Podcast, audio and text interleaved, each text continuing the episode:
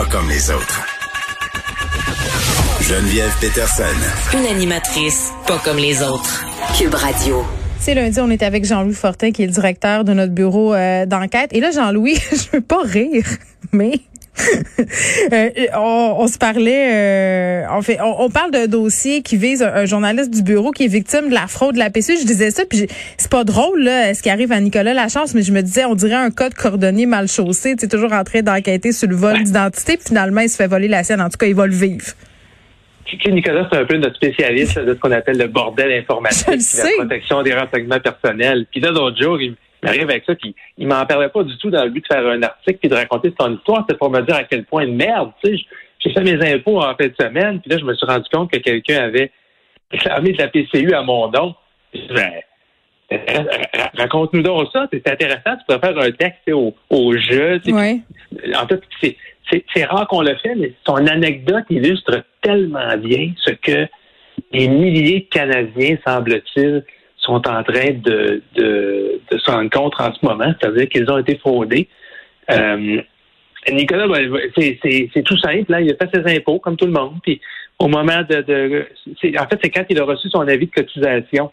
Donc, euh, tu, tu envoies, euh, tout le monde passe par là, tu envoies les impôts que tu dois payer ou ton, tu transmets ta, déclaration. Et là, ben, Revenu Canada a calculé. Attends, vous êtes trompé, là, M. Lachance. Vous avez oublié de nous dévoiler que vous avez eu tel montant en PCU, puis là, hein, comment ça?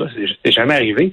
Fait bref, il, raconte ce matin dans le Journal de Montréal, le Journal de Québec, son, son, périple dans la maison qui fou. Mais dans les dédales administratifs, ben oui, parce que là, ça a l'air d'être un méchant chemin de croix, son affaire, là, puis ça va attendre bien des Canadiens, bien des Canadiennes, parce que tu le dis, pas tout seul dans sa situation, là. Non, l'Agence de Service Canada lui a dit qu'ils étaient débordés de gens présentement qui ont des qui ont des situations similaires. Ce qui est particulier dans ce cas-ci, c'est que si tu réussis à, avoir la ligne avec euh, avec euh, Revenu Canada, au bout de deux heures, c'est pas suffisant. oui, mais même là, c'est pas suffisant parce qu'il suffit pas de dire à, l'agence du revenu, ben écoutez. Euh, je n'ai jamais fait de demande, j'ai pas réclamé d'argent. Il, il, faut en fait que un autre bras du gouvernement, c'est-à-dire l'assurance emploi, communique avec Revenu Canada pour leur euh, un nouveau formulaire pour leur dire que toi, tu n'as rien fait de mal ou que c'est pas vrai que tu as, reçu indûment de la PCU. Moi, ce qui, me frappe là-dedans, c'est que il n'y avait presque aucune vérification qui était faite pour envoyer un chèque. Mm-hmm. Maintenant, il y a plus de vérification pour prouver ta vraie identité. Dans le fond, ce que Nicolas a écrit, c'est c'est pas mal plus facile de frauder le gouvernement les convaincre que j'existe réellement. que non, non, c'est vraiment le, vrai Nicolas Lachance qui parle. Ça n'a pas d'allure. Pour avoir euh, fait des entrevues avec des experts en, en sécurité informatique, souvent, c'est ce qui revenait dans, dans ce qu'il me disait, c'est qu'il me disait, tu sais, c'est une chose de se faire voler son identité, puis c'est vraiment plate là, parce qu'il y a des répercussions immédiates. Là. Il y a des gens euh, justement là qui se sont fait surpiller leur identité et les fraudeurs ont, ont pris euh, des cartes de crédit en leur nom, sont allés chercher des hypothèques. Ça, c'est effectif immédiatement, puis c'est une histoire d'horreur. Mais après ça, les dédales dans lesquels il faut que tu patauges comme victime, là, la preuve que tu as à faire, parce que le fardeau de la preuve, en quelque sorte, il repose sur toi, Jean-Louis. Euh, le mhm. fait aussi que ton dossier de crédit soit affecté des années de temps, s'il y a eu des fraudes, la malversation. Euh, tu sais, tu te sors pas dès que tu as reprouvé ton identité aux entités en question. Là, c'est pas terminé. C'est ça qui arrive. Ouais. Puis il y, a une, il y a une vague, on, constate, et il y en aura une vague de données de, de vol d'identité parce que malheureusement, il y a un jeu de données extraordinaire qui est le jeu de données des clients de Desjardins depuis deux ans. Euh, c'est plus de 4 millions de personnes. Ça a été euh, morcelé, bradé sur toutes sortes de réseaux publics, privés, le dark mhm. web, revendu à qui avait bien euh, quelques quelques dollars ou quelques quelques devises en crypto-monnaie qui voulaient les acheter. Et ça peut servir de multiples façons.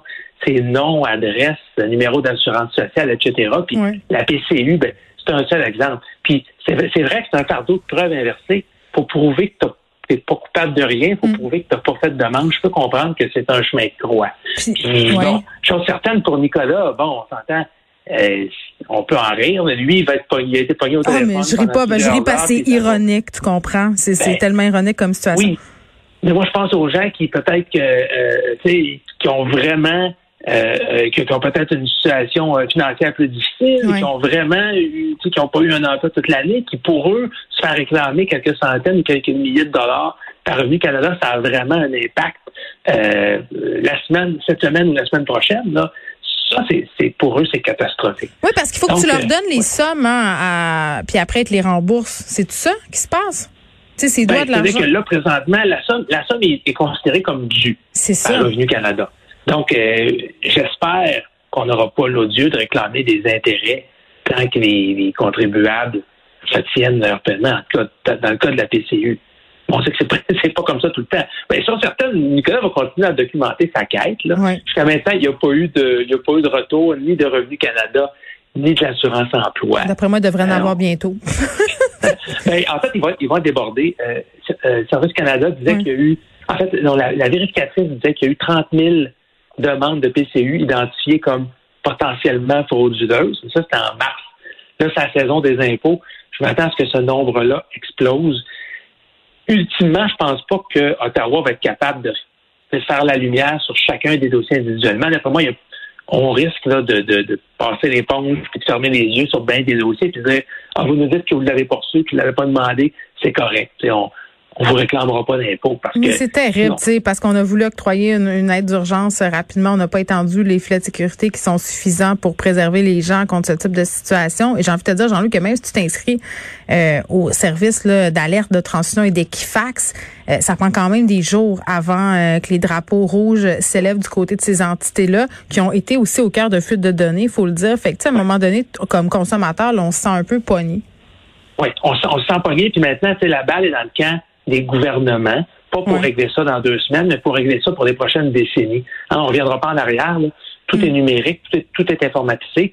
Ça va être à la base, c'est-à-dire responsabiliser les entreprises qui ont nos données personnelles, euh, les, banques, les, les compagnies maîtresses de cartes de crédit, les organes du gouvernement mm. eux-mêmes pour que lorsqu'ils protègent mal nos données personnelles, il y a des conséquences réelles à ça.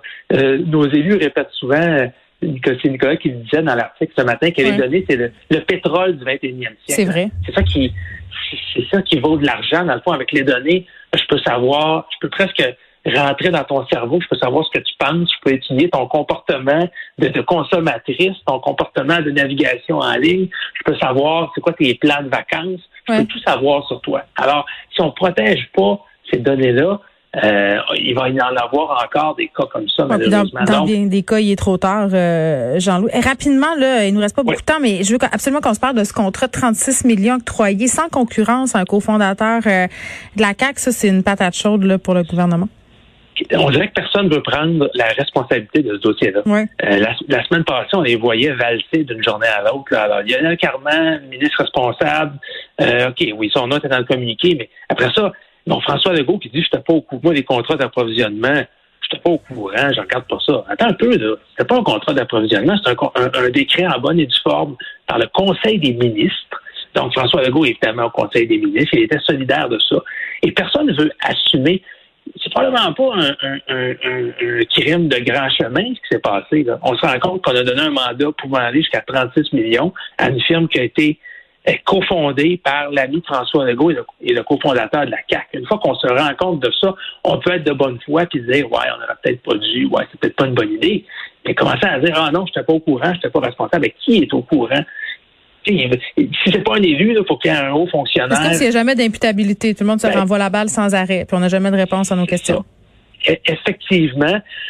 Euh, dans ce cas-ci, euh, ce qui est encore plus troublant, c'est qu'on semble avoir donné des réponses euh, inexactes à la vérificatrice, à, la, commissaire à l'éthique qui avait enquêté sur le dossier. Elle, demandait si Charles Sirois était administrateur de la compagnie. On lui a dit non. Mais sur le site web de la compagnie, on, on vante les qualités d'administrateur de Charles Sirois. On dit qu'il est sur le conseil d'administration depuis le tout début. Donc, non seulement le contrat n'aurait peut-être pas dû être donné, mais l'enquête par la suite ou l'avis qui a été donné par le commissaire semble reposer sur des informations le plus ou moins euh, plus ou moins solides. Bref, euh, il faudra qu'il y ait quelqu'un qui prenne de l'imputabilité là-dedans. Ouais. C'est pas la première fois où il y a des élus de la CAC qui se font reprocher des certaines dérives éthiques. Euh, j'ai bien hâte de voir si le gouvernement va donner suite aux, nombreuses demandes de l'opposition euh, et de Gaëtan Barrette, entre autres, à ce sujet-là. Bon, si le mot à la mode en 2020, c'était se réinventer, peut-être que celui de 21, ce sera imputabilité. Jean-Louis Fortin, merci. On continue à, lire vos, continue à lire vos dossiers dans le bureau d'enquête.